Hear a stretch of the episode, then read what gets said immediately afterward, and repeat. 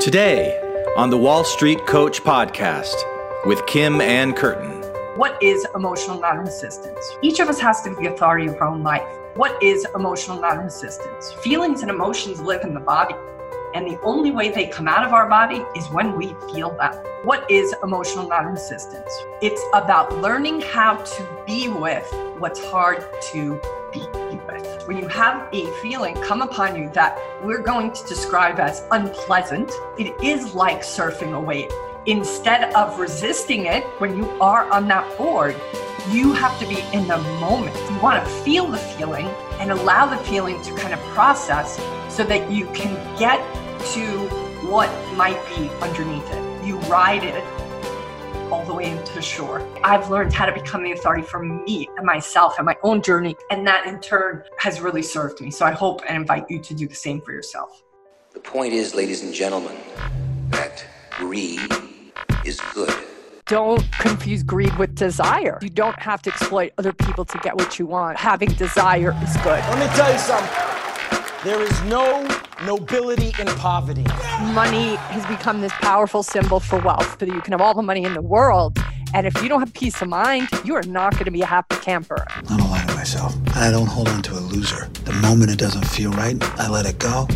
Get away from it. Oh, it's so easy to lie to ourselves, whether it's holding onto a losing position in a trade or in our life. Our ego does not like to be wrong, but that lie will cost us each and every time. The Wall Street Coach podcast with Kim Ann Curtin. Welcome to the Wall Street Coach podcast. I'm here with my sidekick, Glenn Osland, and we're excited today to talk about practice three. Even though this is our fourth podcast, we're going to talk about practice three of my five practices from my book, Transforming Wall Street A Conscious Path for a New Future. These five practices are practices that I found all 50 men and women who work in finance that have integrity that I identified uh, had in common. They had one or more of these practices in their day to day. They may not have called these practices what I called them, but I saw them living uh, the essence of that practice. And these practices are also the five practices after many years of self development work that I am still engaged in. I continue to see myself come back to these five, no matter what newfangled uh, you know, kind of course teaching I come across, I find these five are the steady eddies and even are really sacred wisdom practices. They've been around for, you know, the beginning of time. And I find that they coming back to them for myself is it whatever my challenge is, whatever situation I'm dealing with and or my clients, I find that one of these five uh, has the keys to a solution and or to peace of mind and equanimity and to wealth and meaning. Yeah and I, i'm really enjoying sitting here as your sidekick and learning from this. You know last time we talked about empathy for yourself and others and that colored the last couple of days for me. You know i couldn't i couldn't interact with anybody without thinking about empathy. Uh, wow that's so, awesome yeah so that, that's great. So i'm looking forward. To today's what emotional connection, non- emotional non-resistance? Emotional non-resistance. I call it emotional non-resistance because I didn't want to steal Raphael Cushnir's term, emotional connection, but it's informed by his work. Uh, he has been a teacher of mine for probably 12 years now. Uh, I have worked with him extensively, and undoubtedly, the work that I've done with him uh, completely shifted my healing process. Uh, I was very fortunate to stumble upon him in Oprah Magazine, believe it or not. He, uh, at the time, lived on the West Coast, and I remember writing my first email to him. I had read an article uh, in Oprah, and it blew my mind out the door. I was like, this is so incredible. And I wrote him a very long winded email, which I have want to do when I really get touched by somebody's book or writings. And he just wrote me that back, this amazing email, and we wound up connecting and I can't say enough about him. How profound a teacher he he has been my Yoda, uh, undoubtedly for many many years. Uh, when, when, your mind was blown out the door, did you ever get it back, or did you just that was when you lost your mind and you just that, that was the best part of what life began, was when I got rid of this damn mind. blown out. Blown it out.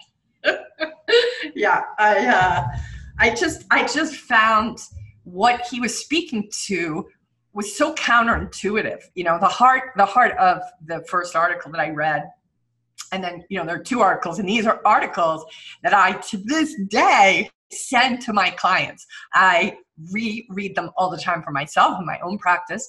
But so so what is emotional non-resistance, right?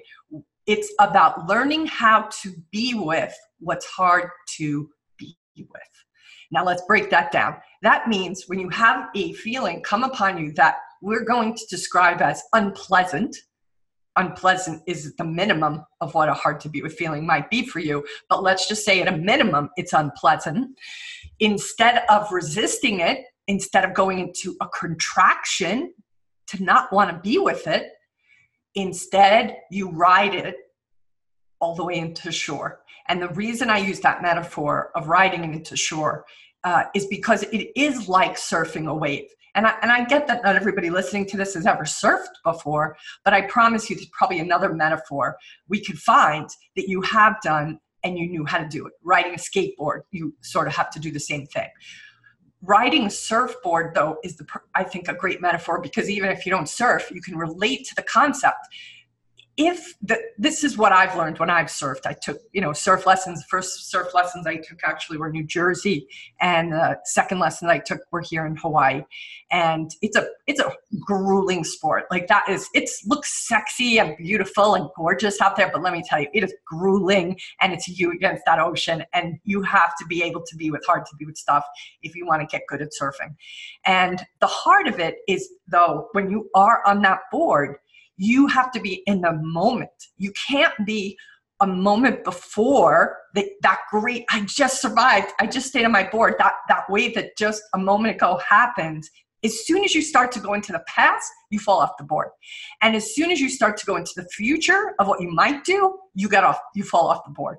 So the, the surfing, the way you surf successfully is you have to be present to just that moment and in that moment and only in that moment. And that's undoubtedly why I think surfers are so addicted.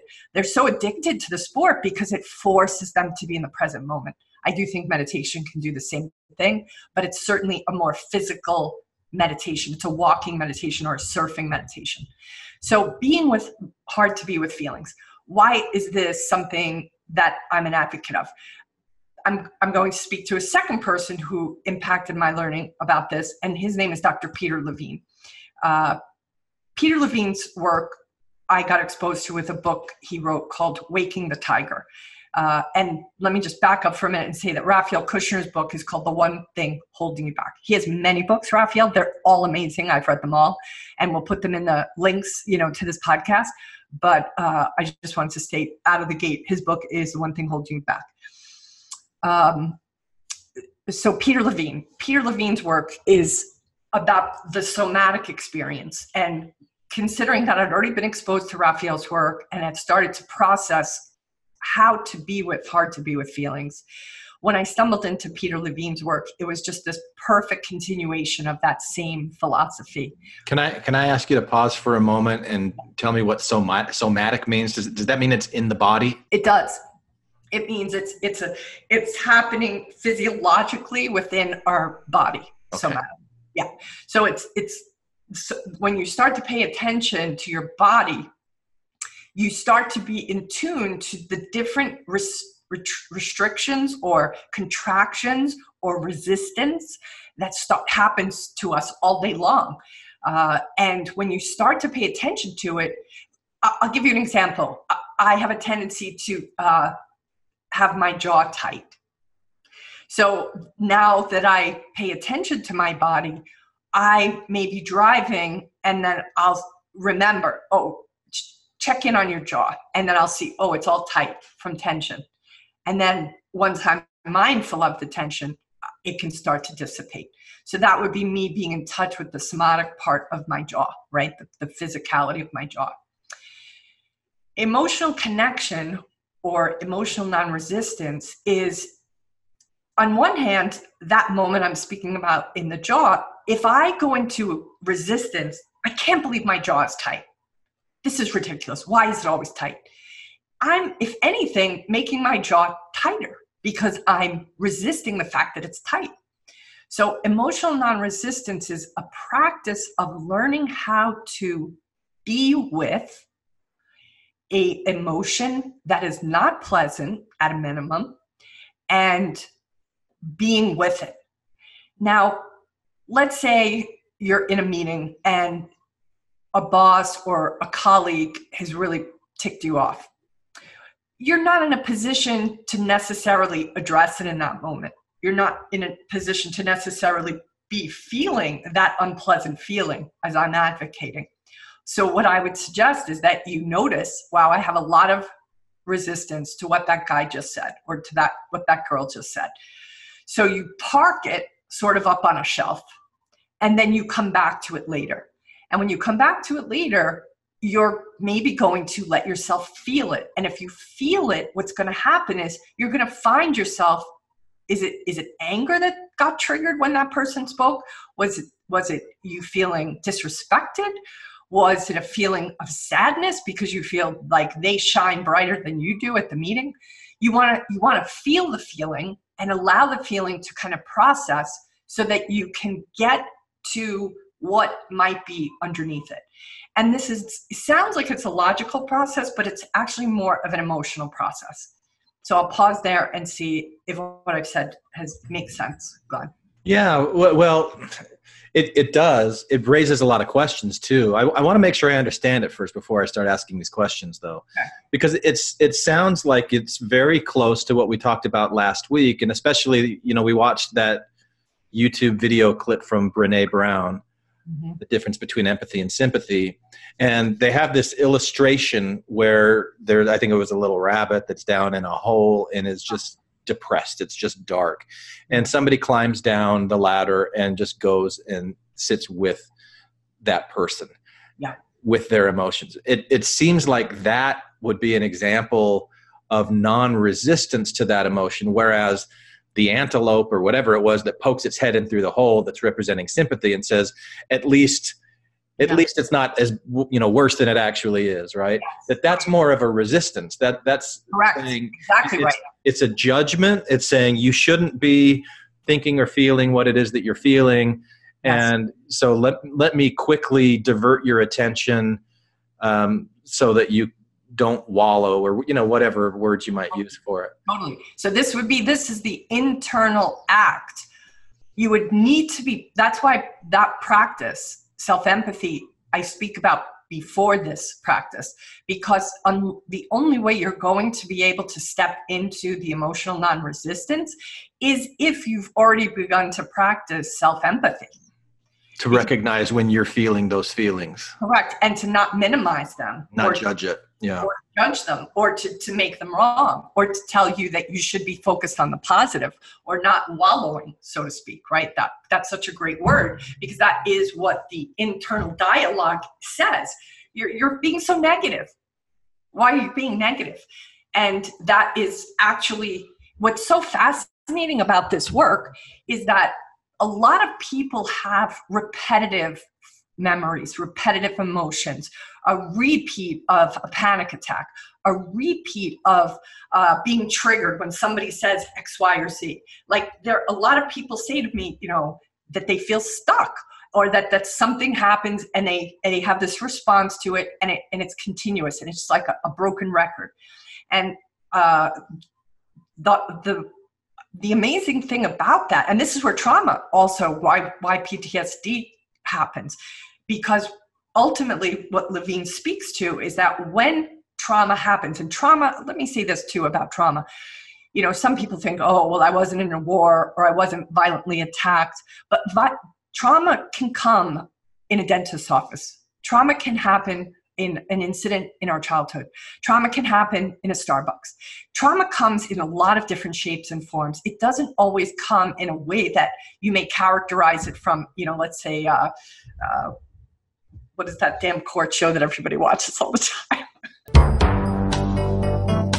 Law and Order. It's Law and Order. Law and Order. Okay, yeah, I know. Law and Order, Special Crime Unit. It's like these shows kind of make us think that like trauma is like got to be really complicated, the Hollywood version of trauma. And I guess I just want people to know that trauma can happen in really simple ways and can be a part of our life you know without us even noticing it. And it's important to realize that we may we undoubtedly all have it in small ways or not. I mean this whole country went through our own trauma 9-11 that was a trauma to the entire country to every person that uh, yeah. watched the television that day. So we all have experienced trauma. Um, so the thing though is that trauma unprocessed can keep us stuck similar to a record that's skipping and i'll give this great example if you've ever heard a song a piece of a song that stays with you all day. Uh, they call that an earworm. What that is, is an example of how incredible our brain is the, and the way our body functions. The reason we will hear that song repeat all day long in our head is because our brain is trying to complete the cycle of that song. It just wants to get to the end of that song. This is a song you and I know. We're hearing it on the radio we get to our destination, we shut off the car, and it's like, why is that song in my head all day? The song didn't end, it got interrupted. And so now that song all day will just try to finish its resolution, the revolution of that record and that song and how it normally ends. And if you want to ever get rid of an earworm, the thing you need to do is you need to listen to the song again all the way to the end. The same is true for any kind of trauma or incident that we've had. What'll happen is because of the environment, the processing of our brain is interrupted. And because it's interrupted, we never fin- finish fully the experience. We get interrupted, and that's why it repeats, repeats, repeats. However, it's repeating sort of on a superficial level. That may not that may be hard to believe, especially for people who have a panic attack over and over again. They're like, it's certainly not superficial, but in a way, it sort of is because it's just on the top. It's not going deep within. That that has to happen to have that process, and that's what emotional non-resistance is. It teaches you how to be with hard to be with feelings, because and so that you can finally feel them and kind of complete the cycle. Um, so what's happening is when a hard to be with feeling comes upon us, the, limb, the limbic uh, part of our brain, which is more developed, which is a newer part of our brain, uh, is kind of asking us to feel this, to to to experience this, right? However, the reptilian part of our brain, that older kind of you know really really old part of our brain, is encountering discomfort and reads that as danger instantly. So what's happening is we kind of have two parts of our brain in kind of a, a, a, battle against each other. That might be a little dramatic, but you know what I'm saying. It's it's sort of this kind of tug of war between the limbic part of our brain that's just asking us to feel something, and the old reptilian part of our brain that's saying, no, don't feel that because if you feel that, you're going to die it sounds extreme, but that's sort of what happens. It sort of is, is built to say, no, we don't want discomfort, run from discomfort, because on the other side, discomfort might be death. Yeah. So well, the, I mean, the way that I've understood it is that these feelings are a, a biochemical response that, you know, co- comes from a, a, fight or flight, you know, from the amygdala saying there's some kind of a danger. And we, we actually do ha- experience a narrowing of the mind and a rigidity um, where w- we're not really able to to focus on anything other than what this trauma or this pain or discomfort, this hard feeling Emotion. is. Yeah. So, I, are you linking that then to the the, yeah. the reptilian brain, that lizard brain? Absolutely, that that's what's happening. But in the in the midst of uh, flight or fright is also freeze. That is definitely a big part of why, and, and a lot of people from the outside have seeing, you know people that have gone through a trauma they're like why why did they stand still? Why did they freeze? You know why? It's a, and that is also a physiological response. Uh, it doesn't happen as often in uh, people but it happens in mammals a lot. You know if a if a gazelle is running from lions uh, it will it, it that could be the response. And it and it's un it's un uh, conscious you don't you don't control that but your body will go there as a last resort hoping that that might save you some time if the if the other animal that's about to attack you thinks you're already dead it may leave you or come back for other reasons mm.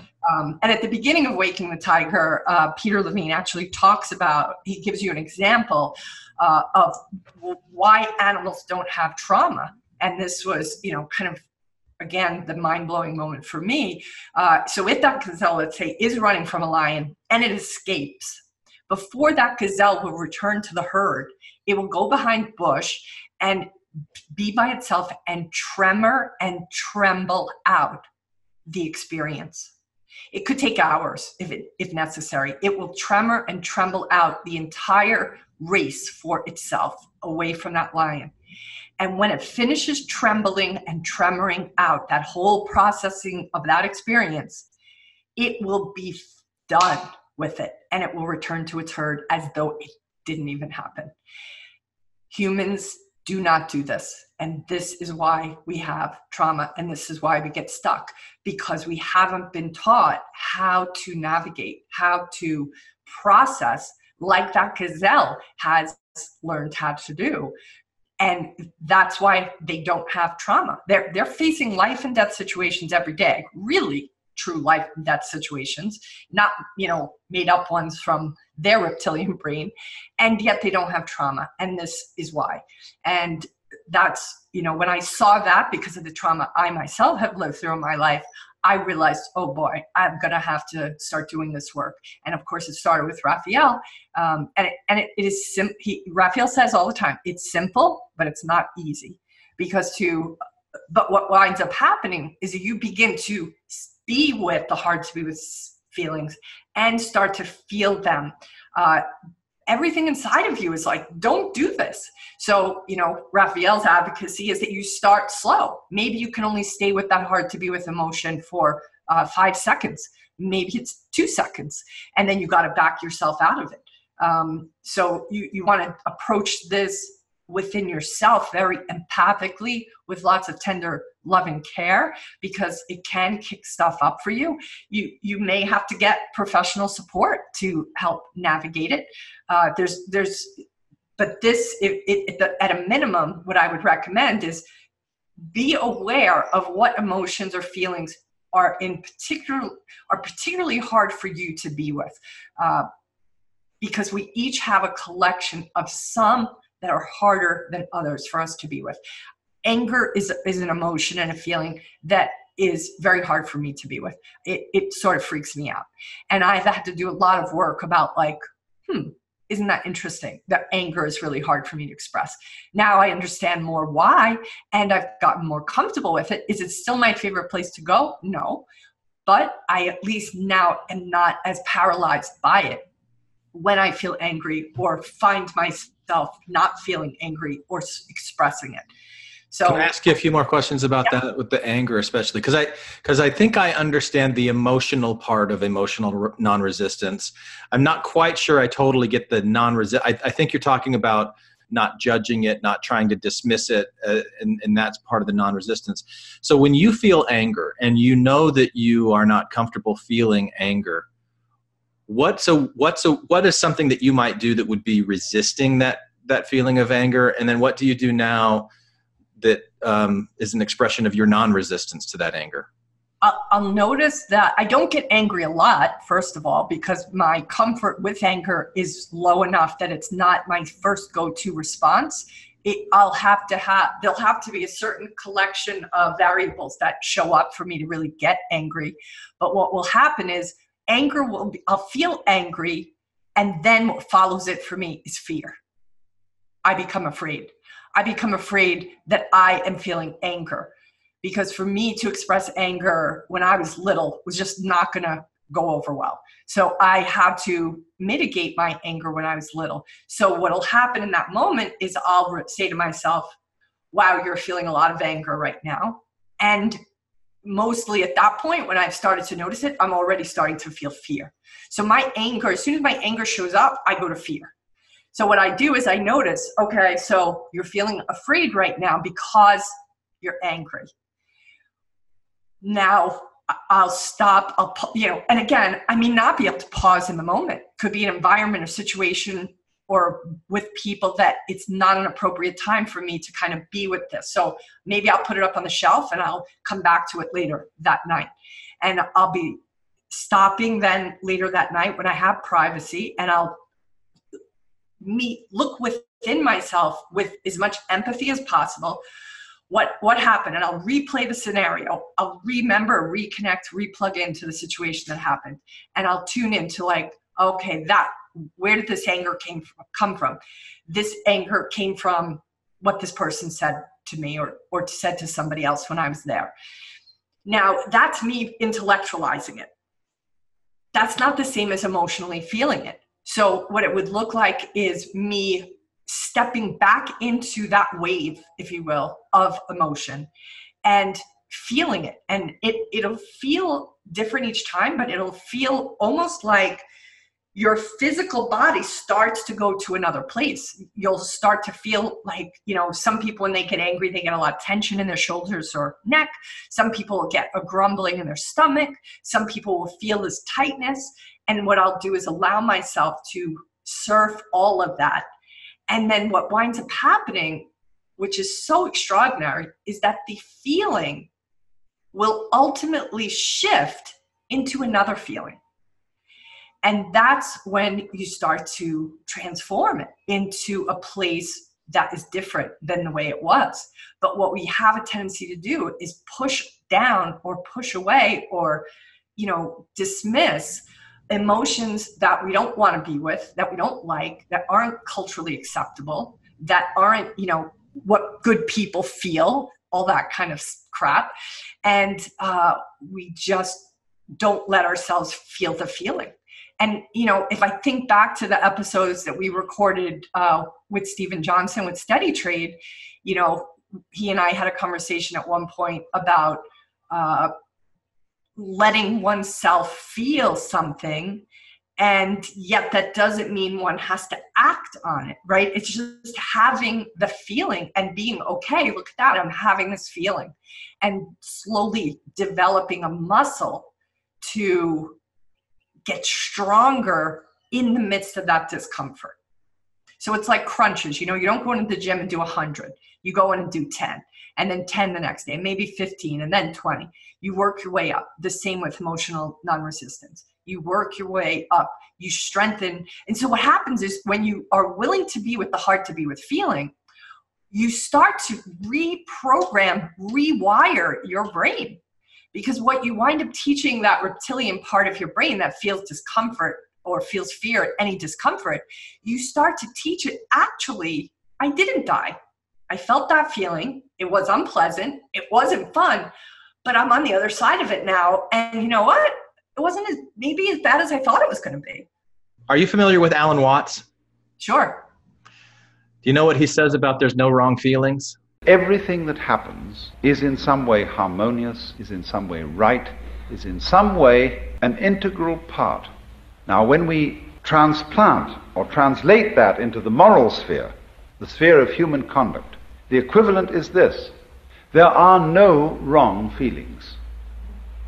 There may be wrong actions in the sense of actions contrary to the rules of human communication. But the way you feel towards other people, loving, hating, etc., etc., there aren't any wrong feelings. And so to try and force one's feelings to be other than what they are is absurd. So I really like that clip from Alan Watts. Thank you, Glenn. I'm so glad you found it. Uh, I think it might be a little heady to wrap uh, wrap your head around at first.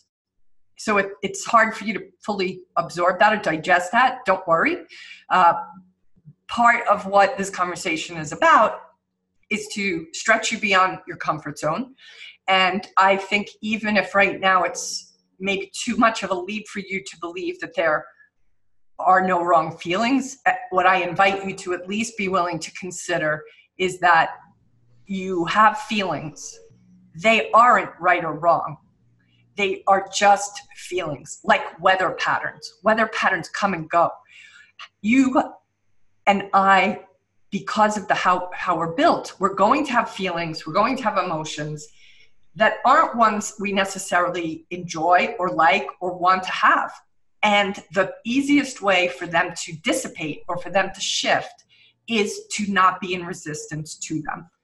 And you know that is probably a conversation if we get into the concept of non-resistance that's another conversation we can have on another call. But for right now what i want people to really walk away with is that this concept of noticing that you may have unpleasant feelings or emotions and invite you to consider being with them instead of pushing them down. I truly believe that part of the challenges we're facing today more than ever because we are moving, I do believe, into the transformation age. This is something David Houle, uh, a futurist that I did interview in my book, talked about. We're moving into the transformation age. Transformation age is, is, is, a, is, a, is a time of a lot of change very quickly. So for you to just be able to be with the concept, wow, I might have some hard to be with emotions and feelings and instead of looking at them like they're the enemy, begin to embrace them, begin to welcome them, not because they're going to stay in the middle of your living room and put their feet up forever, but because if you don't reconcile with them, they will not dissipate. And that is a big part of what uh, Levine's work talks about. We have to finish the cycle. We have to complete the experience of these hard to be with feelings and Raphael Cushnir's work teaches us how to step by step be with what's hard to be with and build up the resistance, build up the muscle tolerance to uh, navigate them.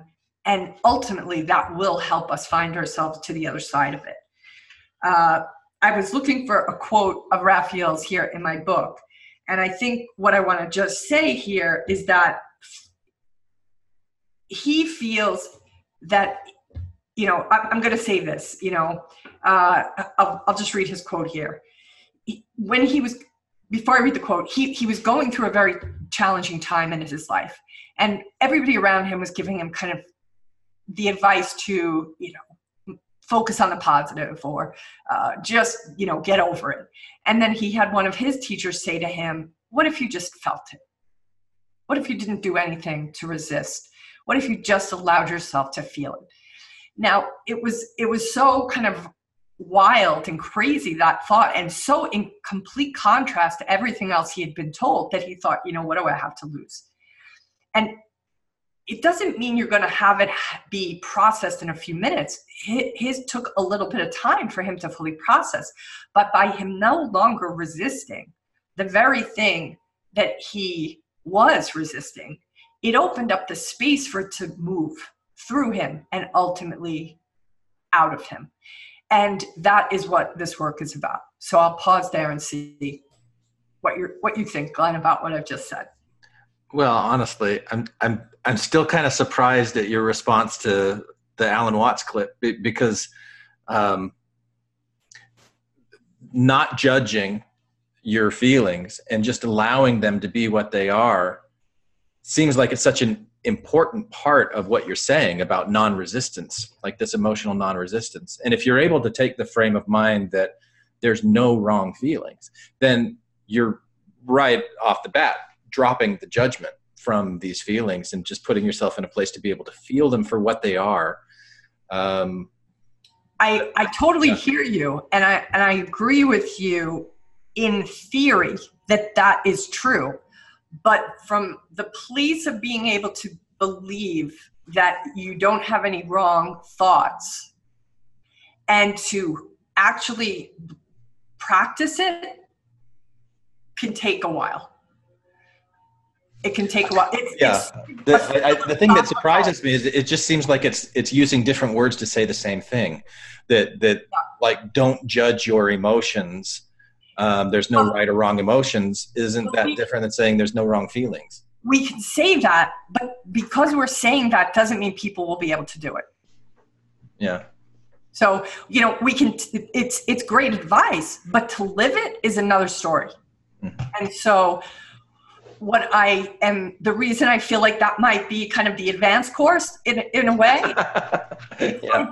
advanced course because what what I just want to speak to first is for people to realize that the unpleasant emotions are going to come up and to allow them some breathing room if they're able to just walk away with that, it's going to be a huge stride towards ultimately going to the master class of nothing inside of my thoughts is even wrong. I think it's a lot to ask of people who might be beginners in this work.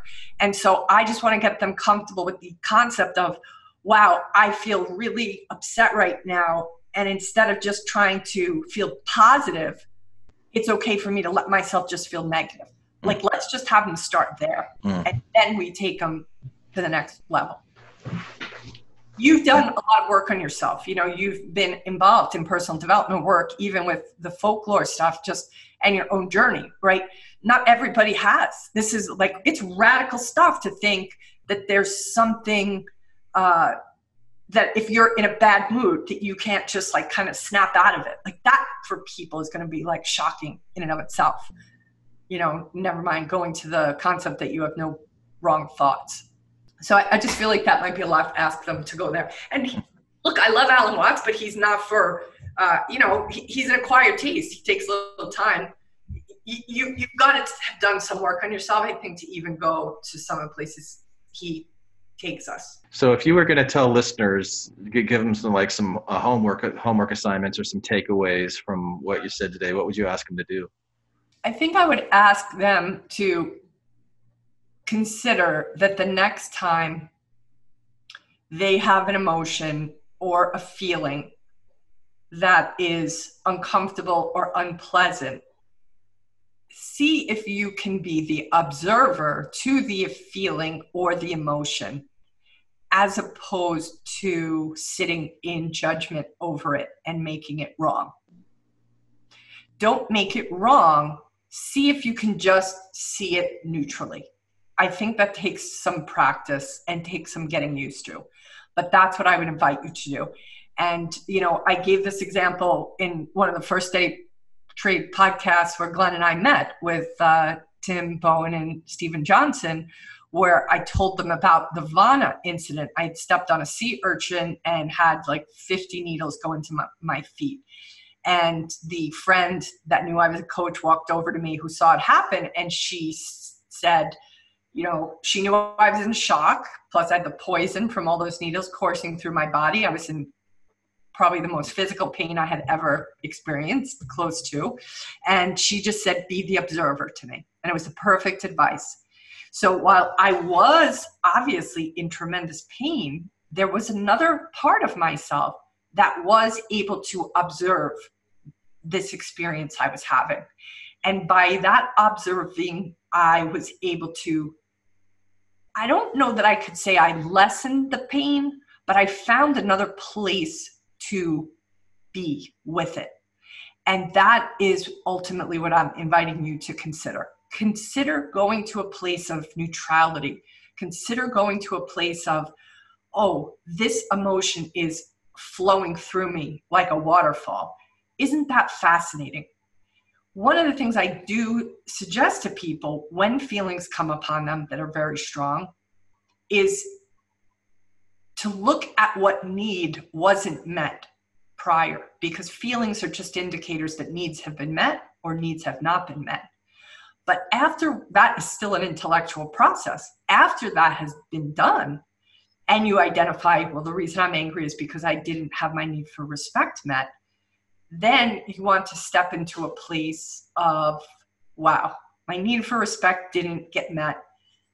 And that doesn't feel good. And if you let yourself go into the place of it doesn't feel good and you notice what comes up for you, maybe anger is there initially. If you sit with it long enough, maybe then that anger turns to sadness. And then maybe that feeling of sadness turns into hopelessness. It usually will start to morph and move uh, into d- different feelings. And what also will happen in the midst of that process is sometimes memories will surface. Sometimes experiences will surface. Sometimes a particular incident will come to mind, and you'll be able to remember I have felt this way before. I know this feeling. This is a feeling I have all the time when something doesn't go my way. And it's in that observation that you get slowly unhooked from that trigger. And that's what this pro- process is in service to. It's in service to you not being hooked as quick the next time. Not that there's anything wrong with that, but that so you get to be somebody who fully processes maybe some old emotions, maybe some old feelings that are still living inside of your body, because that's where emotions live. Feelings and emotions live in the body. And the only way they come out of our body is when we feel them. So at the end of the day, what I'm inviting you to do is to feel what you feel, not try to move it away, not numb it out, just let yourself feel it. Maybe you journal a little bit. Maybe you have one good friend who's a really good listener who's going to be able to just hold space for you and allow you to be with the hard to be with feelings, who's able to sit in neutrality with you and your feelings. Uh, that is what I would invite you to do. And of course, I'm willing to support you in any way I can. Uh, I will put all the books that I have read and that I recommend to you uh, in this link. And I will also recommend that you uh, do some homework on what that looks like for you because everybody's is going to be different. It might be anger that's hard for you to be with, it could be sadness or grief that's hard for you to be with, uh, it could be joy that's hard for you to be with, it could be love that's hard for you to be with, or receiving. Uh, everybody's going to have you know their collection uh, and learning how to be with them will allow there to be more spaciousness in your body in your emotional life and in your day-to-day dealings with people and ultimately that's what this is in service to this practice emotional non-resistance because you think you know you're burying them down in the basement uh, and you think oh i put a lock on that trap door and I got a beautiful Karastan carpet uh, on top of it, and I've got all this beautiful furniture in the living room. Who the hell wants to bring that crap up from the dark basement? It's probably moldy, it probably smells, and you would be correct. And think about it's living downstairs in the basement of your whole life. Is it fun to bring it up? Is it going to cause a mess? Damn straight.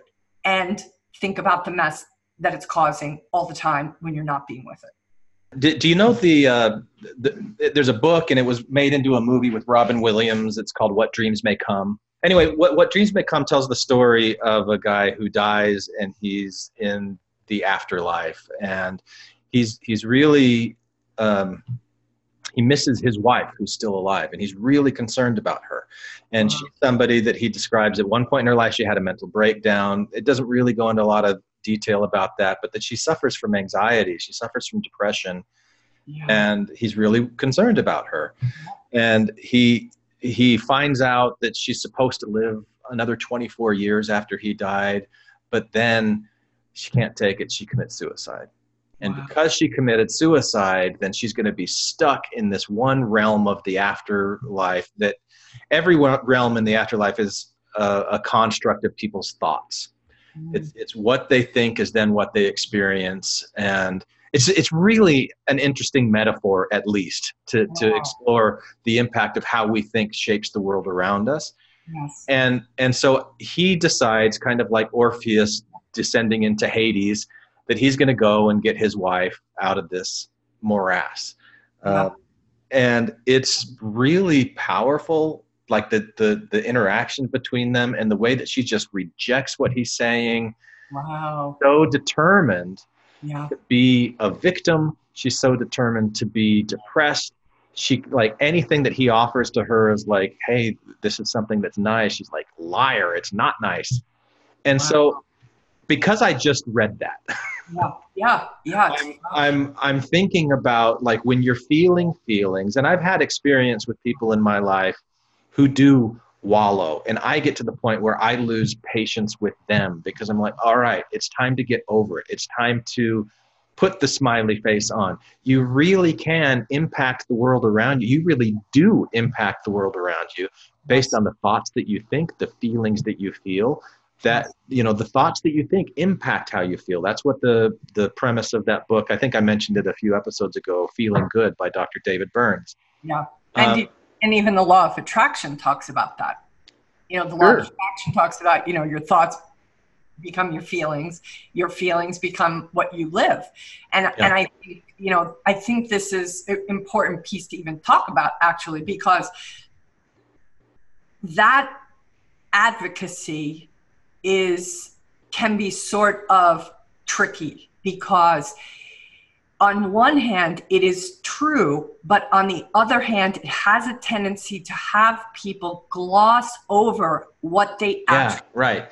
I think of it as like a pendulum that swings from one extreme to another extreme. And and you and I, I i could see that someone might take the message of emotional non-resistance too far you know and go like well okay i'm just going to be depressed all the time and i'm I see myself as a victim and I interpret the world around me, everything that happens, I'm a victim and they just feel bad and feel bad. And it just reinforces that story over and over again. And so, like, at what point then do you pull it back and go, well, actually, I am going to put some resistance against these cognitive distortions that Yeah. are the mental habits that have developed over time because of the way that I respond to things and go, I, I actually, I have choices on what I focus on. I have choices on the way that I respond to things. And, and so I, I think, I think what, what I'm hearing from you is that you need to feel the feeling like, like a wave through its entire crest and dissipation. Don't just try and cut it off mid crest or as it's rising.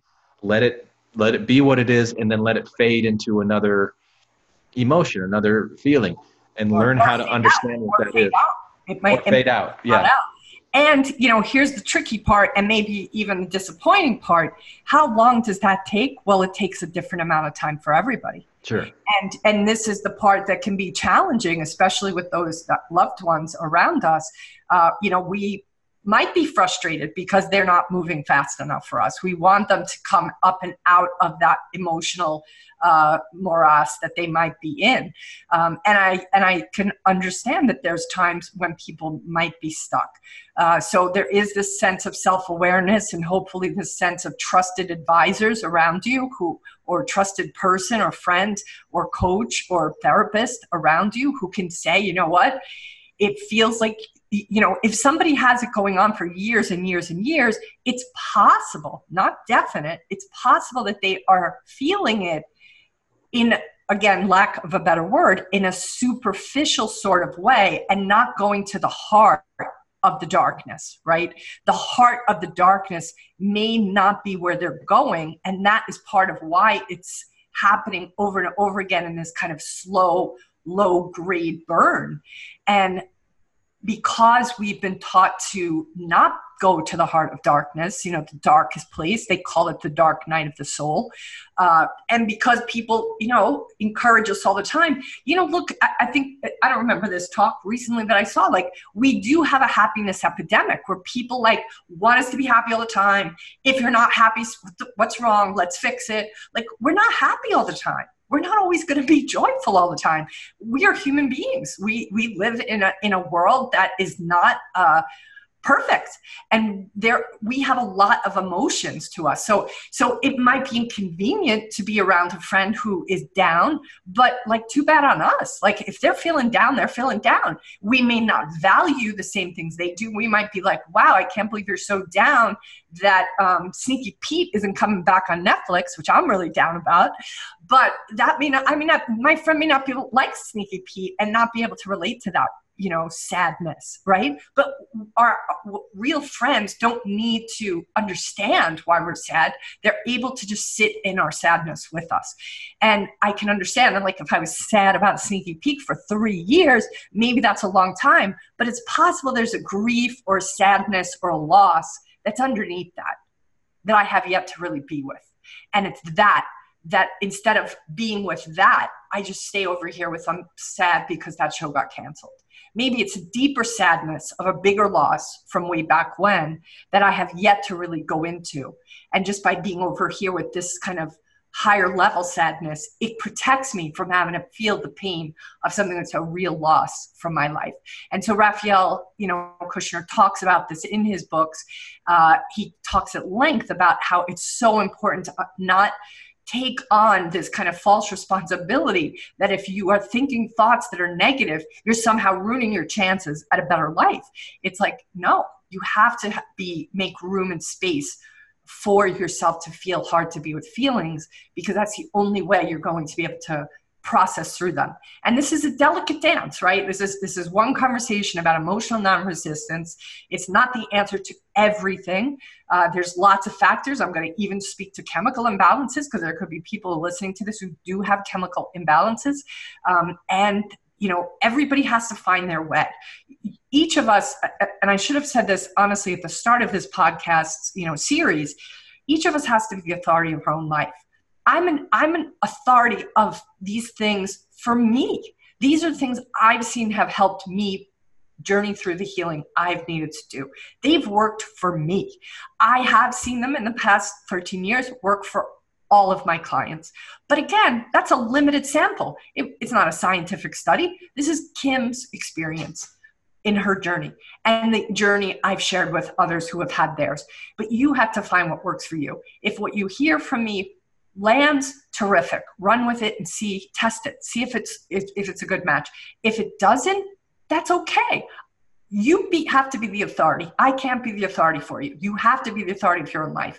And that is probably one of the most important lessons uh, that i've learned. And i've learned it through some hard knocks. But uh, at the end of the day i've learned how to become the authority for me and myself and my own journey. And that in turn uh, has really served me. So I hope and invite you to do the same for yourself. This has been the Wall Street Coach Podcast with Kim Ann Curtin. Find her on the web at thewallstreetcoach.com and sign up for her newsletter, get a copy of her book, or schedule a time to chat with Kim yourself. And if you like this podcast, please give it a five star rating and write a short review on iTunes. Thank you for listening. This podcast has been produced by Ear Candy Productions.